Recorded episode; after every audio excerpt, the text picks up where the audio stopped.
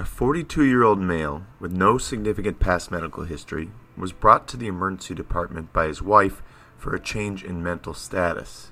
He was complaining of auditory and visual hallucinations. He was oriented to himself but not place or time and was extremely agitated, tremulous, tachycardic, and diaphoretic. Per the wife, he had no history of substance use, but for the past 2 years, he was using a supplement he'd been purchasing on the internet. She was unsure if he still had any of the supplement at home and couldn't remember the name of it. He received initial benzodiazepines with lorazepam as well as haloperidol and olanzapine to calm his agitation. He got 17 milligrams of lorazepam in the first 18 hours, at which point he was transferred to the ICU with twitching. He ended up being intubated, given more lorazepam, olanzapine, midazolam, dexmedetomidine, and propofol to manage his agitation. On hospital day 2, a phenobarbital taper was started. He continued on all of these medications until hospital day 4, when eventually baclofen was added on as well. He was extubated on hospital day 5, but demonstrated ongoing hallucinations and impulsivity despite maximum dosages of dexmedetomidine and diazepam 10 milligrams every 2 hours. It wasn't until hospital day 7 that the patient began answering questions appropriately, and the symptoms slowly improved until on hospital day 11, the patient's mental status had improved to baseline and they were discharged on baclofen and acamprosate. What substance that you can buy on the internet can cause such a severe and protracted syndrome, causing you to be intubated and hallucinating for 7 days? Unfortunately, it's one we're seeing more and more of nationally, and people using this substance aren't always aware of the risks, and providers encountering it aren't always aware of what it is. So today, we're going to dive in the Poison Lab.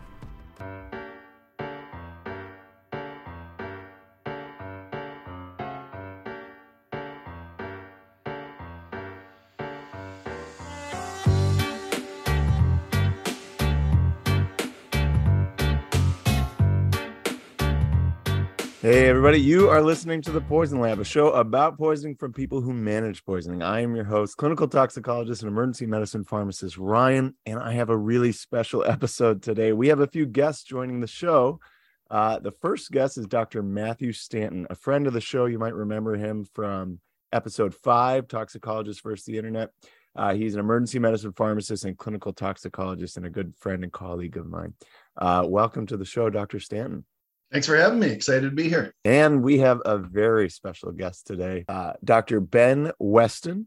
He's an emergency medicine physician and associate professor of emergency medicine. He is the director of the Milwaukee County Office of Emergency Management. He's the chief health policy advisor for Milwaukee County. And amongst all of his accolades, he is also the co-author and fellow flagrant fentanyl falsehood fighter. One of the co-authors of the case report we published trying to dispel some fentanyl misinformation of the time where I spilled a massive dose of fentanyl on myself and was perfectly fine. So thank you for joining the show today, Dr. Ben Weston. That is quite an introduction. Thank you for having me. Excited to be here too. Hey Ben, how you doing? Good, how are you? Good. So we really have a special show today for a really interesting topic. Before we jump in, we just heard that case report. A little spoiler for our listeners, I guess. That was a case of a patient going through withdrawal.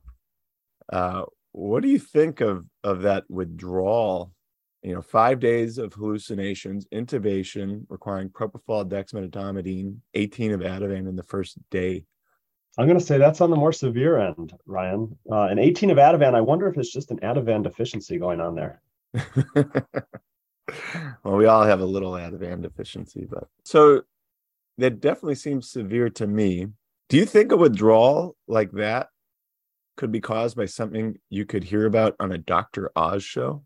I would like to say I hope not, but I think Dr. Oz has been focusing lately more on crudité platters. But I think in the past on his show, there were all sorts of interesting supplements. So I'm going to go with yes. Right. It's a supplement. And really, a lot of people think supplements, they might help, but they rarely think they can harm. And that's exactly why we're doing the episode today. So for the audience, this is going to be a different type of episode than you're used to. I've created a little audio documentary, and we're going to learn a whole lot about this topic. You already know what it is because it's in the title of this episode. And my guests today, well, they were chosen by design. You're acting as the audience. One of you, Dr. Stanton's cheating, already knows what the substance is, and Dr. Weston, you volunteered to be our guinea pig and play the role that a lot of people in healthcare are going to be playing when they listen to this episode, kind of hearing about this substance for the first time. So I really appreciate that you're both here to share your insights. This is a different type of episode. Normally, listeners write in guesses for the show. I decided to change the format, kind of in the middle of all this, but we still got some great listener guesses. So we're going to read through those. And I'd love if you two could help me read the guesses. Yeah, okay. And we'll just go in order. Toxo here. If you don't have time to listen to other listener guesses due to the shortening of the human attention span, you can jump to 1547 to dive right into the fun. Oh, and if you're anything like Ryan, when you go on your phone to fast forward, try not to get sidetracked mindlessly pulling up Twitter. You're welcome. Back to the show. And we'll go. So the first listener I have here is named Fezzy Nation. Thanks for writing in. And they say, I think this sounds like amphetamines. They can cause basically all of the complications suffered by the patient. They have been commonplace in pre-workout supplements in years gone by and different jurisdictions. A basic urinary tox screen is not reliable for amphetamines, but obviously I would maintain an open mind as to what the substance is, given how non-specific all of this is. And he also says, once you find out, let me know so I can get whatever he's smoking, which I don't think you're going to want to mess with this, Fezzy Nation. So, okay. Dr. Stanton, can you jump in for number 3 here? Dr. Ryan, my guess for this week is ergot poisoning. Ergots come from a fungus that parasitize grasses such as barley, rye. Here are the reasons I suspect that this patient had ergot poisoning. We all know that supplements aren't nearly as well regulated as they should be, and if this is some kind of herbal concoction, I think it's plausible that it could be from a field with infected grasses or been contaminated during processing. Ergot toxins famously are hallucinogenic, and they can cause convulsions and death in livestock. However, this patient did not report a burning sensation of the hands and feet, an ergot-related condition called St. Anthony's fire, quote unquote. So that's a strike against it. As you might be able to tell, I am not a medical professional, just a horticultural enthusiast. And while I have no experience in toxicology, I do regularly handle what I believe is the most powerful poison known to science. I work at a skincare practice and regularly sign out deliveries of cosmetic botulinum. Thanks so much for your podcast. I don't necessarily understand the details of biochemistry, but I grew up reading Agatha Christie and other murder mysteries where poisons frequently played a starring role. And I've always taken a macabre interest in the subject. I look forward to hearing this week's solution. I love that. Looks like that was from listener KB D'Angelo. So first, thanks for writing in. I wish we could talk more about ergotism because it's fantastic. Ergot comes from the Claviceps fungus and it infects rye. And ergot or ergotamine was the precursor to LSD, so it can cause hallucinations. Albert Hofmann invented that after he was experimenting with migraine treatments. And then it causes this really bad vasoconstrictive disease. And in the 1500s, when it would infect rye, it would basically cause ischemic gangrene and people's limbs would fall off. They called it St. Anthony's fire. So yeah, altered mental status, that kind of fits with this. I wish we could talk more about that, but not going to fit in with the show today. If you want to know more about ergot, I did write a blog post about this called St. Anthony's Renal Failure, about vasoconstrictive renal failure from ergotamine. And that's on Nephfellow or renalfellows.org. I can put a post in there. Awesome guess. All right, Dr. Weston. All right, next up we have M. Gibson, and she guessed Datura stramonium, a classic guess. And for those who are not botanists or toxicologists out there, that is Jimsonweed. Do you want me to do the next one too here, Ryan? Sure, let's do it. Yeah. All right. So this is a friend from the north. This is Liam Walsh. He is an emergency medicine pharmacist from New Brunswick, Canada. And he says, hey, greetings from Canada. Very interesting case and a tricky one, but I'll give it a shot. It says the patient's presentation of tachycardia, tremor, delirium, and seizure with a history of unknown supplement use at first led me towards serotonin toxicity. Supplements such as St. John's wort, ginseng, and 5-HTP may have serotonergic properties, but I wouldn't expect them to cause serotonin syndrome, especially of the severity described without other agents like SSRIs, MAOIs, etc. But the patient was reportedly not taking any prescription medication, so that led Liam to cross that off his list. So he then thought of dinitrophenol. All of us are thinking dinitrophenol.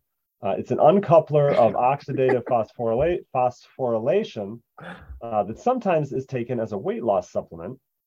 And although it's effective as a weight loss agent for those out there looking to lose weight, he says, its therapeutic index is narrow, and overdoing it can lead to confusion, seizure, diaphoresis, all of which this guy exhibited.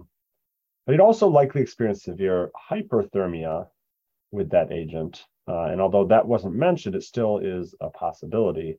But he felt like the patient's 2-year history of uneventful use of the supplement made that less likely. So that led to his last train of thought, which is, interestingly, what if this isn't an overdose at all? What if the patient had been taking a substance without problem for 2 years, but then his supply was interrupted, and he was now withdrawing? So the patient's symptoms and clinical course all fit with a severe, you guessed it, GABA agonist withdrawal. Phenibut, I don't know if I'm saying that right, but we'll go with it. Phenibut is a GABA-B agonist, similar to GHB or Baclofen, found in many supplements sold online and targeted at treating anxiety or improving sleep. So his final guess is the patient was taking a Phenibut-containing supplement purchased online, which for some reason he abruptly stopped taking, causing his described symptoms. And if this was the case, he's also guessing the outpatient treatment he received was some sort of Baclofen taper. That was great. Wow. And that is exactly how it's pronounced. Phenibut. I love. We're all thinking dinitrophenol. We've talked about dinitrophenol a few times on the show as well. I feel like the patient would be yellow because it makes them pretty yellow. Dr. Stanton? From Ari. A nice, short, succinct guess of Phenibut withdrawal. I like it. All right, I'll jump in for number 7 here. Hey there. For the gentleman who presented to the ER with confusions, tremors, and a seizure and was taking a medication purchased online, sounds like it could have been Phenibut withdrawal, a GABA-B agonist often taken for anxiolysis or as a nootropic. He could have also been withdrawing from a designer benzo like Etizolam or from GHB, GBL, or 1,4-butanediol, which becomes GHB in the body. I've seen several cases of Phenibut withdrawal, and some have required heroic doses of sedation. Baclofen, either acutely or as a taper, is also used given its GABA-B activity, but it rarely seems to add much. Other online available medications that could result in confusion, diaphoresis, and a seizure include things like dinitrophenol, stimulants, or cathinones, or synthetic cannabinoid receptor agonists.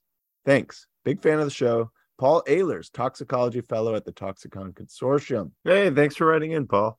It's hearing a lot of similar guesses here. These sounds like people who live in the trenches of tox, and they're bringing up some of the weird and obscure, which I love. And these are the things that we tend to see.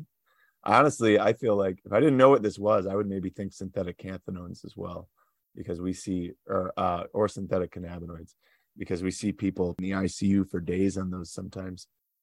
And unfortunately, we do have one more guest, but I think we're running out of time. This one is from Patrick Rose, a pharmacist from Upstate University Hospital in Syracuse, New York. And he really provides a really detailed answer, which I have to give him a lot of credit for, but I'm not sure we have time to read through it all right now. He suggests things like various nootropics that can cause stimulation, like citicoline or piracetam. We've talked about piracetam before. It's actually a GABA antagonist, interestingly. But then he hones in on using a supplement, maybe withdrawing, talks about GHB, Kratom, and Phenibut, and says because it's not a scheduled substance that he thinks this is probably Phenibut. And I think that's a great guess. Thank you for writing in, Patrick. Sorry we couldn't get through the entire thing. So, Matt, do you want to do the big reveal of what we're talking about today? Phenibut withdrawal. You know, right before we even started, I knew it was going to be about Phenibut. So I'm glad that it turned out to be what I thought. And I was vindicated. So. Okay. We are talking about Phenibut today. And all right, before we go further, I gotta choose our listener winner of the week. And we're gonna be a little more egalitarian this time. I used to choose it based on how much I liked an answer, but anyone who wrote in, you got a shot at winning today. So our listener winner is gonna be random number generator witnessed by my three guests. Number 5, which is Liam Walsh. Oh, I'm pretty sure he's won before. Well, congratulations. You can get some more stickers. Just I already have your address, I think, so I'll send them out. All right. So let's get into the nitty gritty. The whole purpose of this show is to talk about Phenibut, and I think we're really all going to learn a lot today. I'm really excited for everyone listening because this is kind of a new and emerging problem. So, Dr. Weston, before today, have you heard of Phenibut? I must admit, I have not heard of Phenibut before today. That's okay. Nobody else has either. Let me play you a little clip. Okay, what's your occupation and how long have you been doing it? Emergency medicine physician. I've been doing this for about 8 years. I'm a pharmacist. I work in the emergency room and the ICU. I've been doing it for 7 years. My occupation is emergency department physician, and I've been doing that in an attending capacity for 4 years. I'm a nurse, and I've been a nurse for 4 years. The emergency department? Emergency physician. 10, 12 years, somewhere in there, long time. Registered nurse for 5 years. I am an emergency medicine resident, and this is my third year of residency. If a patient came in and told you they were taking Phenibut, would that be a substance that you're familiar with? Maybe something with fentanyl and I don't know. I have no idea. Have you heard of Phenibut before? No, I haven't. No, I wish I had. That sounds vaguely familiar, but no, not really. No. What the is Phenibut? No. What is it? Have you ever had any experience with patients who are using Phenibut? No, I personally have not, but I've heard about it on my toxicology rotation. So you heard about Phenibut? Okay. A little bit. Okay. This is the first one. So, as you can hear, most people in healthcare don't know what this substance is yet, but we can change that. So let's dive in and give people some background on just what exactly this drug is. Phenibut is a sedative drug that works on a receptor called GABA-B. We'll talk more about that later. It was first developed in 1963 in St. Petersburg, Russia. The drug was thought to have both sedating effects as well as cognitive enhancing effects, and it was being tested on adolescents with psychiatric disorders. It seemed to work pretty well, and in Russia, it was approved under the names Anvifen, Phenibut, and Nuofen. It's sort of famous as a Russian cosmonaut drug. The Soviet cosmonauts had it added to their space bags to take advantage of the calming and apparently mentally stimulating effects. And today, it's known as a sleep aid, a mood enhancer, an exercise recovery booster, and even a smart drug, or nootropic, the kind of drug you would hear about on a Joe Rogan podcast.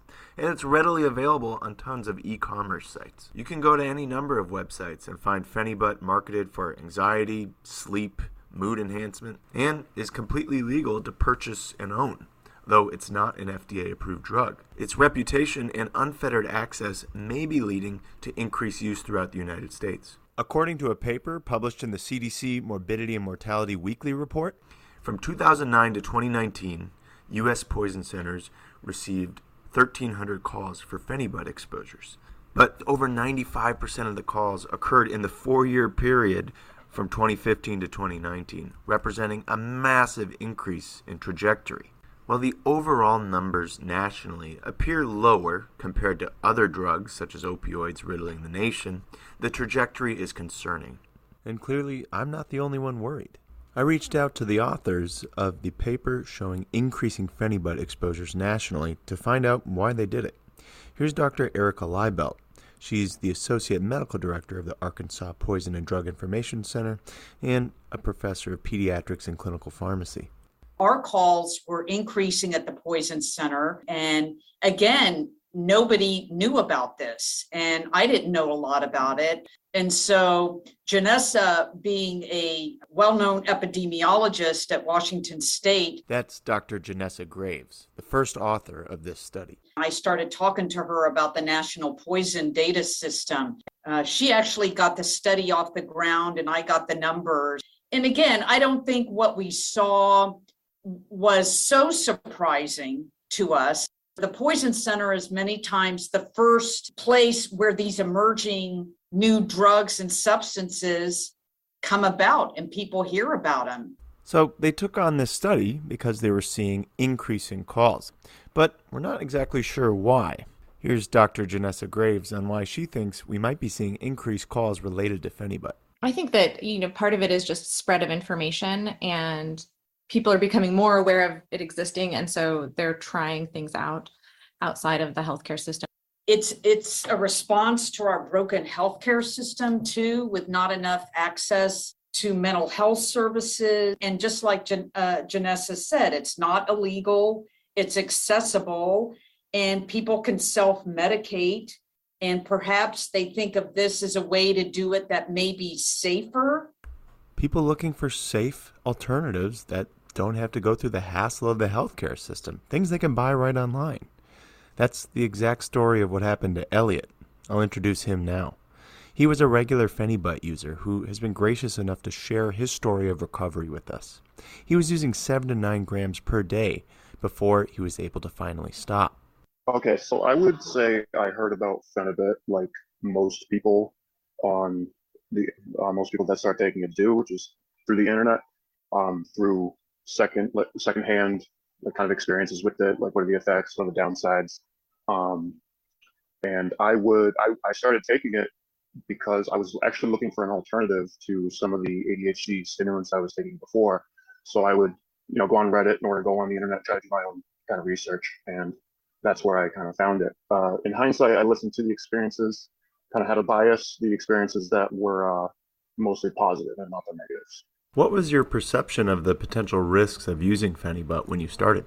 Not many, because I think for the same reason you're doing this podcast, there wasn't really much perspectives from doctors or research or anything like that. So I ended up just kind of learning from user reports. Were you aware of the potential for dependence when you started? I would say I had it in the back of my head, but at the time I was thinking, well, maybe the benefits outweigh the risks. Are you surprised to hear, Dr. Weston, that poison centers kind of were the first place to pick up on this?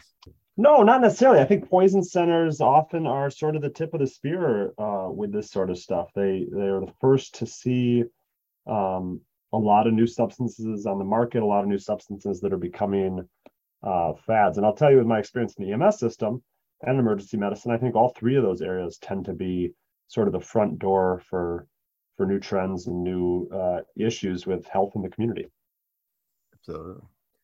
And, Matt, when was the first time you encountered Phenibut? I know for me, it was probably 2 or 3 years ago. And when I saw it, I was like, what? I might have heard about it at a conference once, but, it was not on my radar until a few years ago. Yeah, I agree. It was probably pre-2020. So maybe about 3 to 4 years ago. People are using Phenibut for a lot of different reasons, it seems. It's marketed for almost everything. I think some are also maybe using it to self-medicate and treat things like withdrawal from other substances. Here's Dr. Dan McCabe, the medical director of the University of Iowa Medical Toxicology Division and the associate medical director of the Iowa Poison Control Center. He wrote the largest case series to date of Phenibut exposures from his time in Minnesota. Here's how he first encountered the substance. So where I trained up in Minnesota, I actually worked in the critical access hospitals in western Wisconsin. It was strange. There's these detox centers next to these really small critical access hospitals. During fellowship, I would just start asking these people that had just, left detox. They needed whatever other, basic home medications. And I'd ask them, hey, what all do you take? And I feel like it was common. I was hearing two things come up repeatedly. People were using Etizolam and they were getting Phenibut. And it's like, wait, what is this? So Etizolam, for the listeners, that's a designer benzodiazepine. But it does seem like users were potentially taking this drug at least alongside other substances, or sometimes as a replacement for some substances like alcohol. There's a lot of discussion on the boards about using Phenibut as a replacement for alcohol to get the same amount of social ease and relaxation that somebody might get after having a cocktail, and others using it as an adjunct pharmacotherapy to get off other substances like kratom, opioids, or benzodiazepines without having to seek help through healthcare. I think a lot of this does stem from some degree of discomfort with the healthcare system, because people are clearly self-medicating, right? They're obtaining a medication or a substance online, most often, circumventing the healthcare system where they could get other care services or counseling or whatnot, what they need.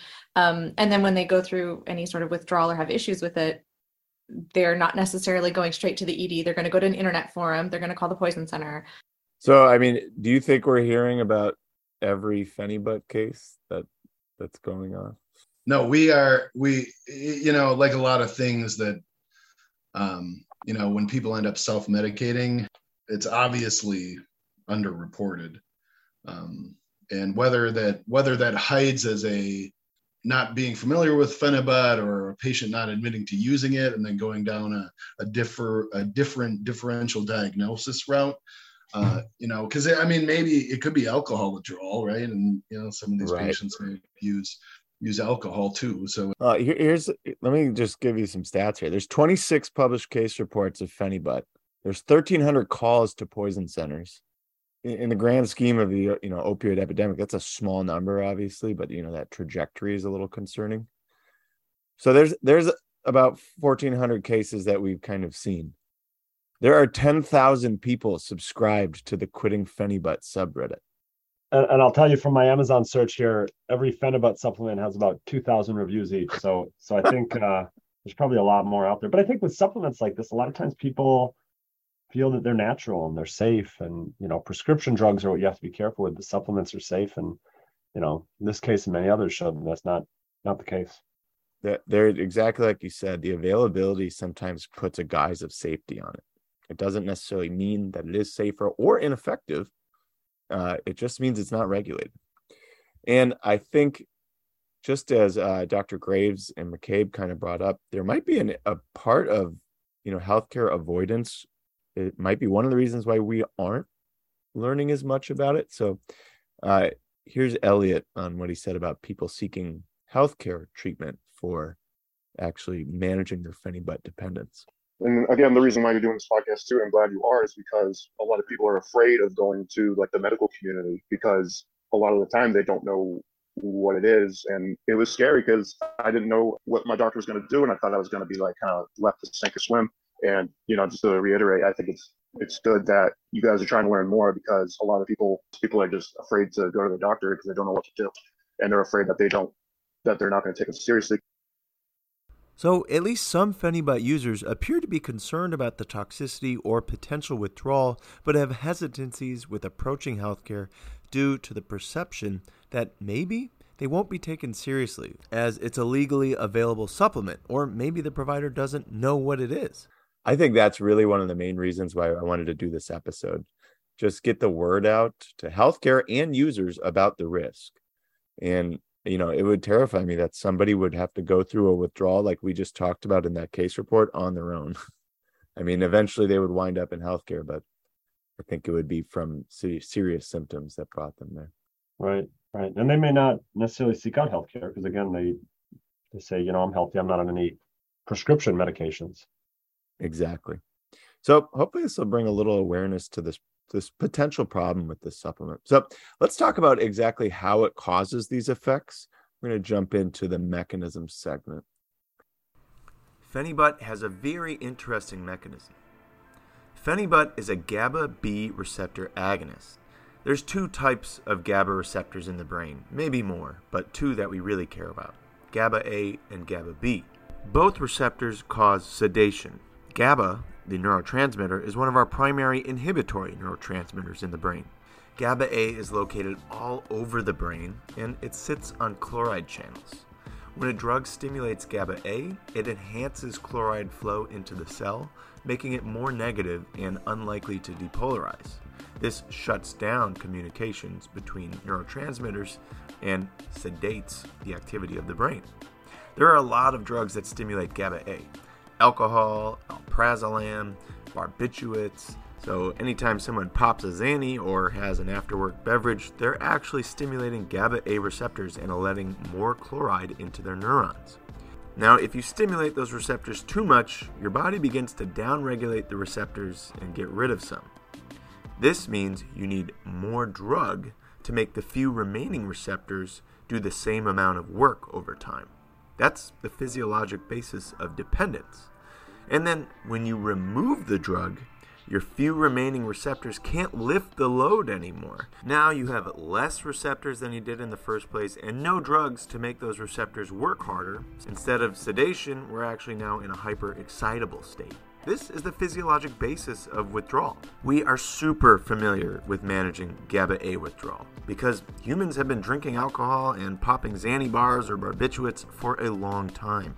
So there's a lot of well-developed treatment protocols that healthcare providers can use when they encounter someone in GABA-A withdrawal. But when it comes to GABA-B, it's sort of a different story. First, instead of being found everywhere in the brain like GABA-A, GABA-B is only found on inhibitory tracts in the brain. Also, the receptor is different. GABA-A works on ion channels. You turn it on and it helps ions go in the cell. GABA-B is what we call a G-coupled protein receptor. It uses more complex second messenger systems to exert its effect. The overall effect is usually to increase potassium leaving the cell or prevent calcium from entering the cell. Either way, it's less positive ions in the cell, and the cell becomes more negative. Okay, so GABA-A gets me more negative, GABA-B gets me more negative by a different pathway. 6 of one, half a dozen of the other. What does it matter? Well, GABA-A and GABA-B withdrawal do have some overlap in their clinical syndromes. We see diaphoresis, tremor, spasticity, tachycardia, hallucination. But GABA-B withdrawal does seem to have the potential for more severe symptoms and a more protracted time course. You rarely hear about alcohol or benzodiazepine withdrawal being intubated for multiple days and still hallucinating 7 days later. A compounding problem is we're just not as familiar with managing GABA-B withdrawal.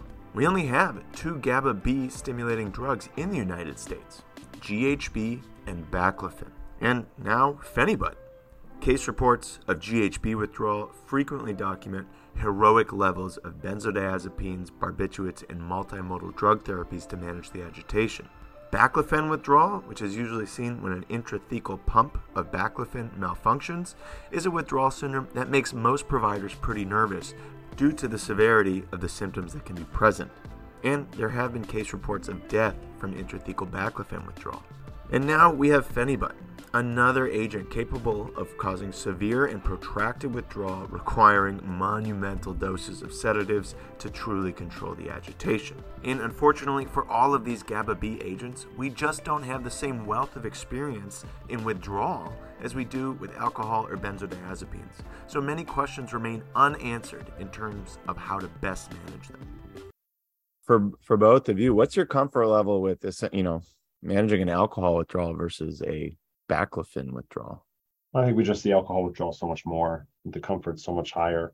Baclofen withdrawal, they come in, they happen, but it's not a daily sort of occurrence like alcohol withdrawal. Yeah, I agree. Alcohol withdrawal is just much more common. Baclofen withdrawal. Yeah, patients taking Baclofen orally is much less common. I've seen more cases of like a intrathecal Baclofen withdrawal pump malfunction. That's usually where severe Baclofen withdrawal comes in from the cases right. That I've seen. And I think those are the only cases I've seen.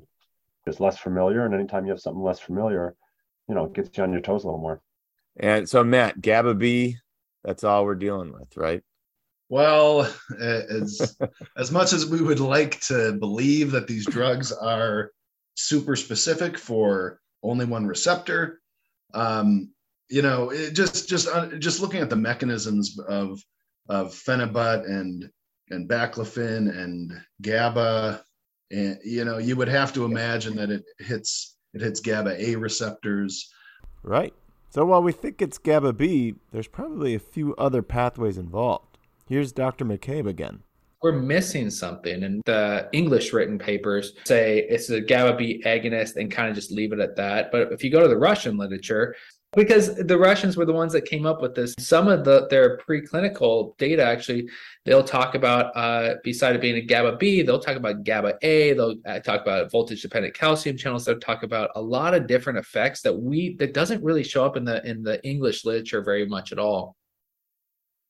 So it does seem, you know, just like you said, I think there are multiple mechanisms involved here. And, you know, for GABA-A withdrawal, hey, benzos, you know, you're withdrawing from alcohol, here's another GABA-A agonist. We kind of think the same thing for Phenibut because we just think, hey, it's GABA-B, but it probably has multimodal effects. And that'll be kind of a theme here. Let's just dive into a clinical presentation here. When it comes to the clinical presentation of a Phenibut patient, there are two presentations to manage. The first are the effects of acute use. Patients experience all sorts of effects from using Phenibut. Initially, they often experience sedation, social relaxation, and euphoria, but eventually dependence builds. Euphoria gives way to agitation, insomnia, depression, and anxiety. Let's hear from Elliot about how his use progressed. So when I first started using it, I was only taking it once a week. I feel so great. Over time, you get trapped in that euphoric feeling and then progressed to twice a week. And I was like, well, why can't I just feel like this all the time? And I was sort of just kind of pushing off, you know, there's probably some real risks to this using every day. So I just ended up taking it more and more and more, which, of course, in hindsight, didn't work out so well. You know, you stop feeling euphoria after a while if you're just dependent on it at that point. And as dependence builds, side effects build alongside it. In the case report that we reviewed today, the patient began taking 1 gram per day. After 6 months, they were taking 8 to 12 grams per day, and upon waking would immediately experience shaking and anxiety until they took an additional dose of Phenibut. They also developed insomnia. This patient continued to use Phenibut for 2 more years, up to 28 grams per day. Immediately upon waking, they would have auditory hallucinations, often accompanied by transient periods of confusion, difficulty speaking, and inability to perform tasks, such as opening a car door. These symptoms would no longer be relieved by taking more Phenibut and could persist for up to 24 hours. They eventually resulted in 2 motor vehicle accidents, and the patient was actually worked up for seizures by neurology. So it seems as people progress with their use, they can develop worsening symptoms, sometimes pro-excitatory, whether that's from a direct drug effect or from withdrawal symptoms developing as the drug wears off faster and faster while dependence builds. We don't really know, but these symptoms are often what leads users to seek care.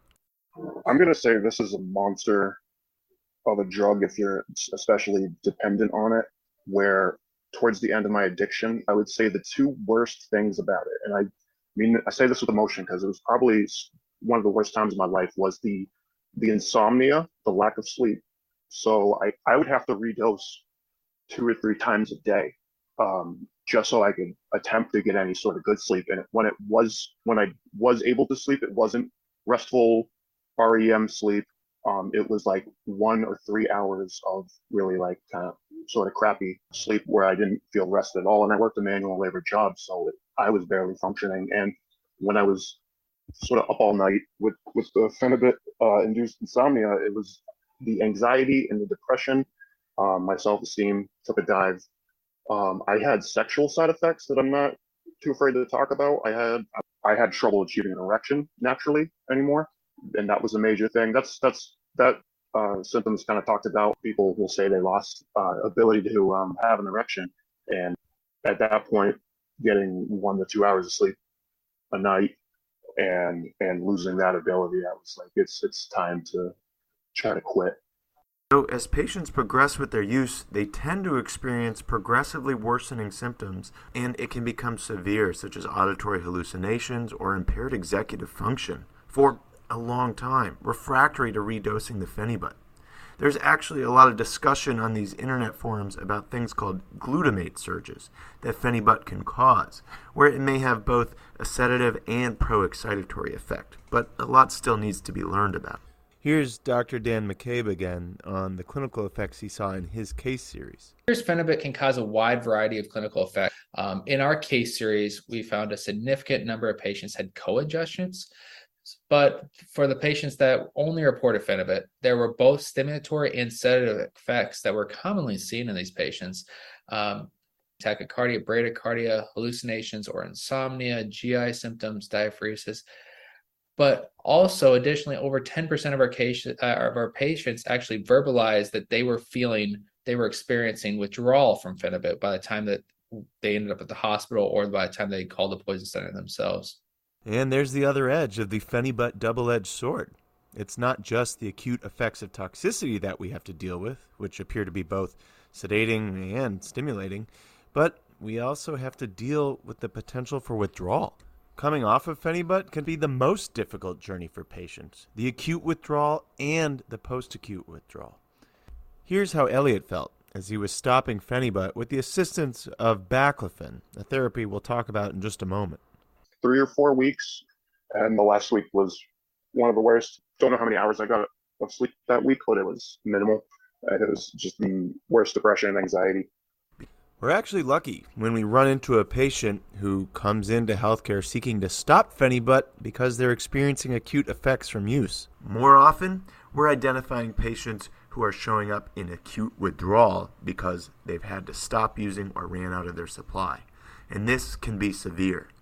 We conducted a review on the 26 published cases of Phenibut withdrawal. 34% required ICU admission, 27% were intubated, and the rate of seizures was 15%. The clinical effects we see in Phenibut withdrawal are similar to severe GABA withdrawal. Autonomic dysfunction. We see tachycardia, diaphoresis, tremor, spasticity, coupled with neuropsychiatric conditions like anxiety, insomnia, auditory and visual hallucinations, and complete disorientation. Additionally, 40% of published cases experienced some form of delayed decompensation after presentation. That means after the first 24 hours from reaching healthcare, they had worsened neuropsychiatric or motor symptoms. So frequently, what you're seeing at bedside is not the end of the story. Things are going to progress. So it seems that we've got two really syndromes that we have to manage in these patients. One is the acute toxicity, which can have some overlapping syndromes with withdrawal, and then the second is the withdrawal. What do you think about those rates of intubation and ICU admission?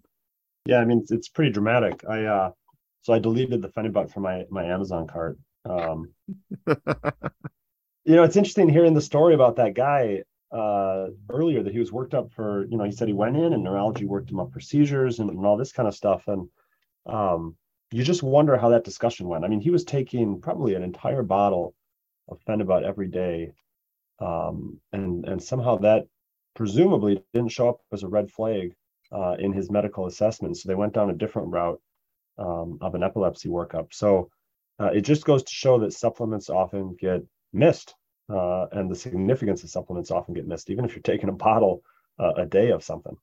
And actually, that case report notes that Phenibut use was noted in his history in an old HPI, not documented anywhere within his actual history. So a lot of people hear it, and I've been guilty of this, and you hear about supplement A or supplement B and kind of shrug and say, I don't know what to do with that. And you focus on the stuff you're more familiar with, but this goes to show that you got to think through that. And, you know, I think the high rates of intubation and ICU admission, part of it might be comfort, just like you said, and people are less familiar with this. And there's probably some publication bias in here. I'm sure there's people who are at home who have tapered off Phenibut by themselves, which, you know, from what I'm hearing, I really wish everyone had at least the support of a healthcare, you know, provider to help them manage that, because it seems like a tough syndrome to get through. So let's dive into how we can actually manage the patient's toxicity and withdrawal. Treatment of Phenibut withdrawal can be really difficult for two reasons. First, most providers don't know about it, and it makes people worried about seeking care. Take Elliot, for example. And again, the reason why you're doing this podcast too, and I'm glad you are, is because a lot of people are afraid of going to like the medical community because a lot of the time they don't know what it is and they won't listen about the, hopefully I'm pronouncing this right, the Baclofen. Luckily, my GP was one of the good ones where I showed her that PubMed study and she was like, well, give me a couple of days to research it. And she was like, well, why don't you try tapering it off now and I'll look into it. Eventually she got back to me. So people are worried that they won't be taken seriously because they're taking a supplement they bought online. While most healthcare workers realize that over-the-counter supplements and nootropics frequently contain contaminants that can be responsible for health effects, rarely do we really consider their pharmacologic effects because they're not FDA-regulated drugs. But in this case, it's very important. But even if you do know about Phenibut, we have really limited experience in managing it. One commonly touted treatment is Baclofen, as you heard Elliot mention. Baclofen is a GABA-B agonist, so it has some biologic plausibility. They're in GABA-B withdrawal, so let's give them a GABA-B agent like Baclofen, just like how we give benzodiazepines to people in alcohol withdrawal. In 46% of the published case reports of Phenibut withdrawal, Baclofen was reported to be used. But then the problem becomes, how do you use it? The starting doses of those patients that were put on Baclofen ranged from 10 to 25 milligrams 4 times a day. And a third of those patients reached doses of greater than 90 milligrams, many up to 130 milligrams per day. These are whopping doses of Baclofen that most providers are uncomfortable with. Not to mention, the duration of treatment ranged anywhere from 1 week to a full year.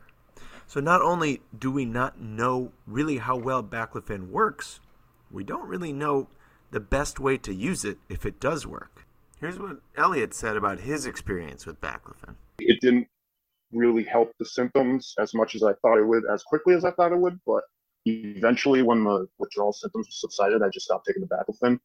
And eventually I was just able to kind of like throw it all out, and I was good from that point on. So what do you think, Matt? Is Baclofen the silver bullet? Well, as much as I would like to think that it is, it's not from my experience managing some of these cases, and then and users have kind of confirmed that anecdote. Feel like we're going to have to run down a plethora of medications probably in order to manage some of this stuff. And I think one of the problems you run into is, yeah, we have all sorts of drugs to manage acute agitation, which is at the end of the day what the withdrawal is going to look like. We don't necessarily have a great idea of how to manage this long term. And because there are so few clearly defined options, people quickly jump to Baclofen, yet it has not really been evaluated. Not that it's bad to use, but there's a lot of clinical conundrums when it comes to managing this disease state. Let's hear from Dr. Liebelt on what her experience has been. I think this is a very, very challenging substance.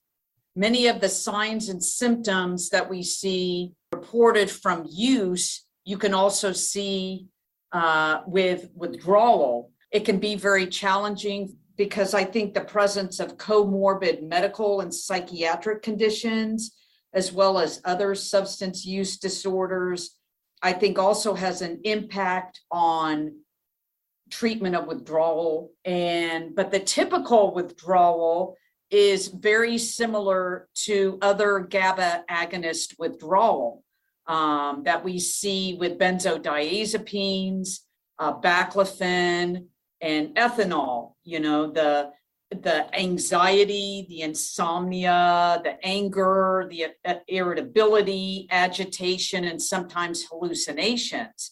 Acutely, it's kind of always easy because, I can give benzodiazepines. We have other medications like Presidex, that can treat the agitation, and that works. How do you address the long-term? And certainly, do you put them on long-term benzodiazepine if they already have a substance use disorder and the risk of that?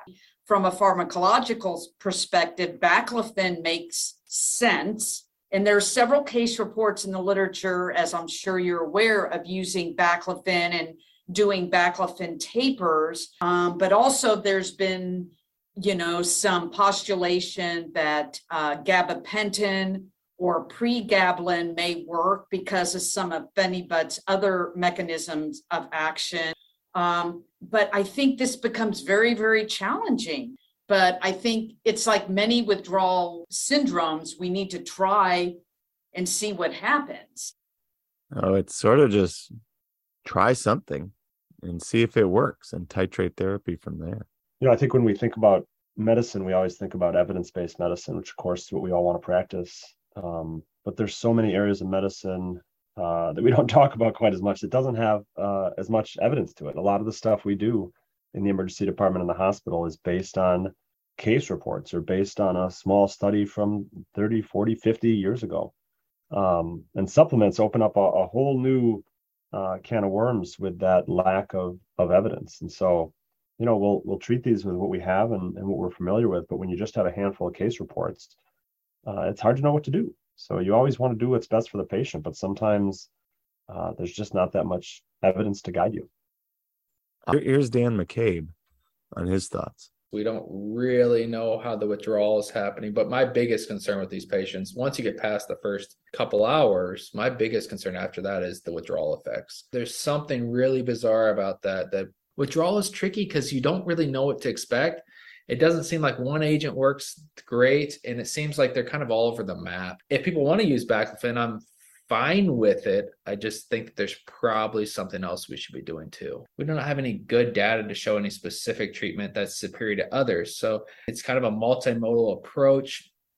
Benzodiazepines, gabapentin maybe Baclofen, but essentially it's kind of using multimodal and expect kind of a prolonged course of withdrawal and treat what you see. A multimodal therapy plan is probably going to be needed for most patients experiencing Phenibut withdrawal. In the published cases, 95% needed multiple pharmacotherapy options. In my limited clinical experience in managing these patients, I've found it's valuable to treat it much like other severe GABA withdrawals, grade the severity of their withdrawal, and use aggressive initial dosing to try to gain symptomatic control, whether that's with GABA-A and GABA-B agents or GABA-A alone.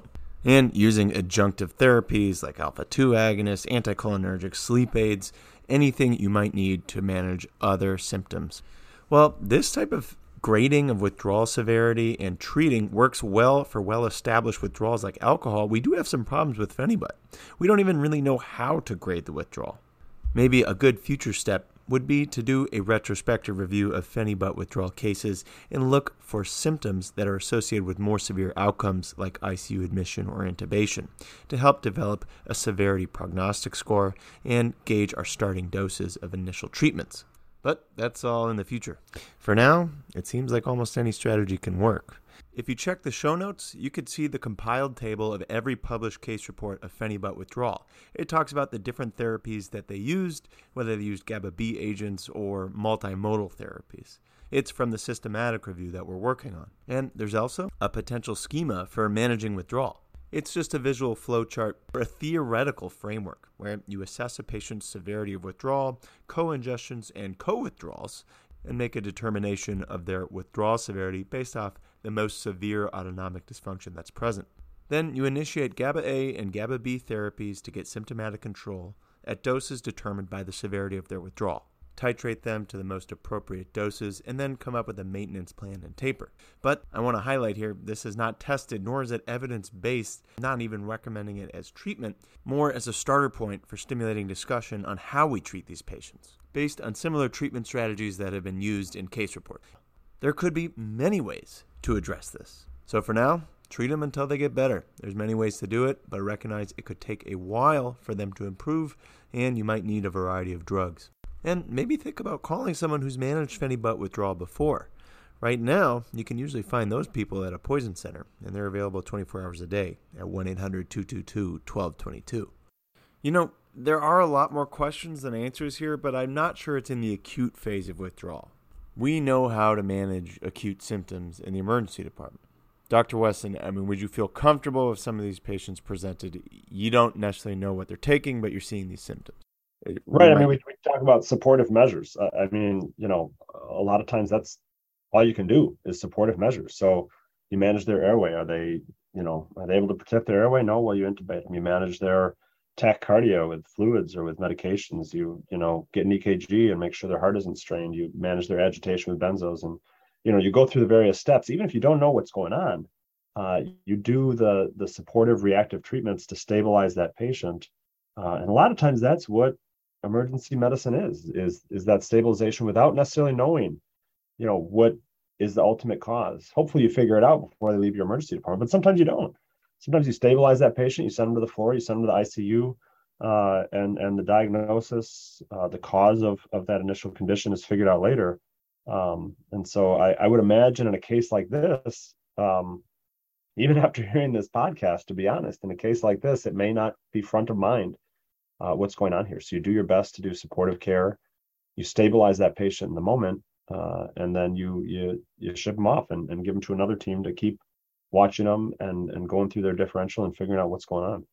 Well, I think I think the toxicity feels like it's more comfortable. You know, an acute toxicity would feel like it's more comfortable to treat.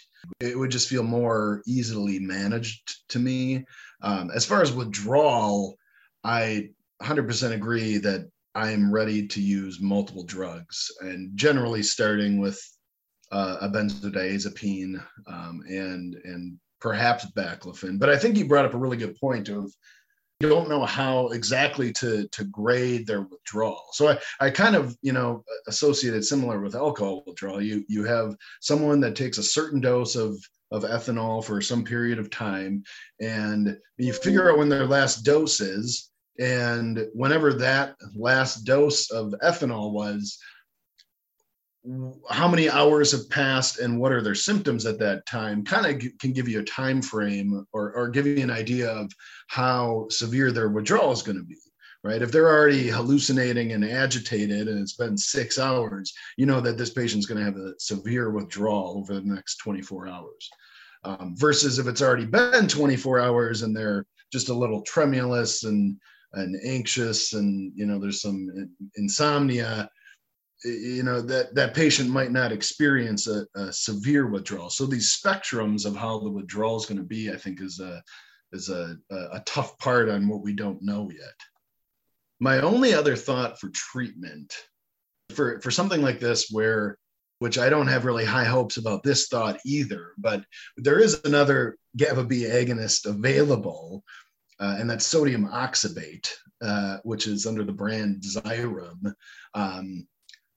But again, that's kind of a left field kind of thought around, you know, maybe if someone really has a thirst for research, clinical research in this area, you know, besides baclofen, and, you know, we don't know which dose of baclofen is appropriate for, you know, the withdrawal treatments, but I don't know. Sodium oxybate maybe is another option out there. It's just not used as widely. Now, doesn't that become GHB? Yeah, it's a GHB analog, essentially. I think we would. Yeah, and it's a good thought. I think people might shy away from it due to the potential scheduled status of it. But yep. Yeah, absolutely. Other than that, it makes baclofen a little easier. I think one piece that should still be said here, it's not really relate, you know, it's thinking about, you know, from a patient perspective, which there feels like there's still stigma out there around using some of these substances. You know, we talk about a lot with opioid use disorder, but there's a lot of other use disorders out there that we need to be cognizant about as a healthcare profession. Yeah, that's really important. I think it's so easy with the scale of the other drug-related harms that are going on to forget about some of these, but they're still out there and they still warrant as much attention. I think I remember a quote, when it comes to caring about people, there are no large or small problems. For issues concerning the treatment of people, all problems are the same. So I think this is a great step forward on our little soapbox here to try to do whatever good we can, regardless of the size of the problem. because to some people, this is a huge problem. Well, thank you so much for joining the show, Dr. Weston. I really appreciate it. Thank you for being our inaugural guinea pig in this experiment. Yeah, thanks for having me. This is fun. And Dr. Stanton, thank you so much for being a repeat guest. Always great to have you on the show. Well, I think this is a great episode and a great format for especially for something where, you know, most of the conversation is about questions instead of answers. So I think it's I think this is a good service, and I hope health professionals are able to listen to this, and if patients that maybe use Phenibut are able to listen, I think it might give some other insights. We'll end the show with some closing remarks from our guests, Dr. Liebelt, McCabe, and our guest, Elliot, who we really want to thank for sharing his experience with going through Phenibut dependence and recovery. It's hearing experiences from those who are directly impacted that help inform us as healthcare workers and be better able to care for all patients. Your question is so relevant and so compelling about it's very challenging. I don't think anyone's an expert in this. So none of us are experts until we're 20 years into this, and we have real data. I hope someone can figure it out soon, because even though it's a small problem overall, the numbers are increasing and it's easily available. People might get mad at me for doing this because people are going to be like, well, you're kind of blowing up the whole community or whatever, and they're going to say, well, this is going to lead to, or this is part of it's going to lead to it being legal. But I just want to let people know the real risk. And yeah, I went overboard with it, and maybe I blame myself. I take responsibility for it, but it's some serious stuff, guys. And please, like, don't screw around with it, because, like I said, couldn't sleep, and at that point, I didn't even feel like a person. And this could happen to anyone, even before you even know it. Thanks everyone for listening. Here's a quick summary of everything we talked about today. Phenibut is a widely available GABA-B agonist that was developed in Russia, but is available for purchase here in the United States from a number of internet vendors, and it's completely legal to own. Users take Phenibut as a nootropic or supplement, and we've seen a large increase in exposures reported to U.S. poison centers since 2015. While the overall numbers of Phenibut toxicity remain low compared to other drugs, we don't know if this trend is going to increase. Additionally, we are likely not seeing the majority of cases of Phenibut use, toxicity, or acute withdrawal. For many reasons, lack of awareness that the drug has potential risks might keep people from seeking healthcare, or the perception that a healthcare provider might not be aware of the substance and will dismiss it.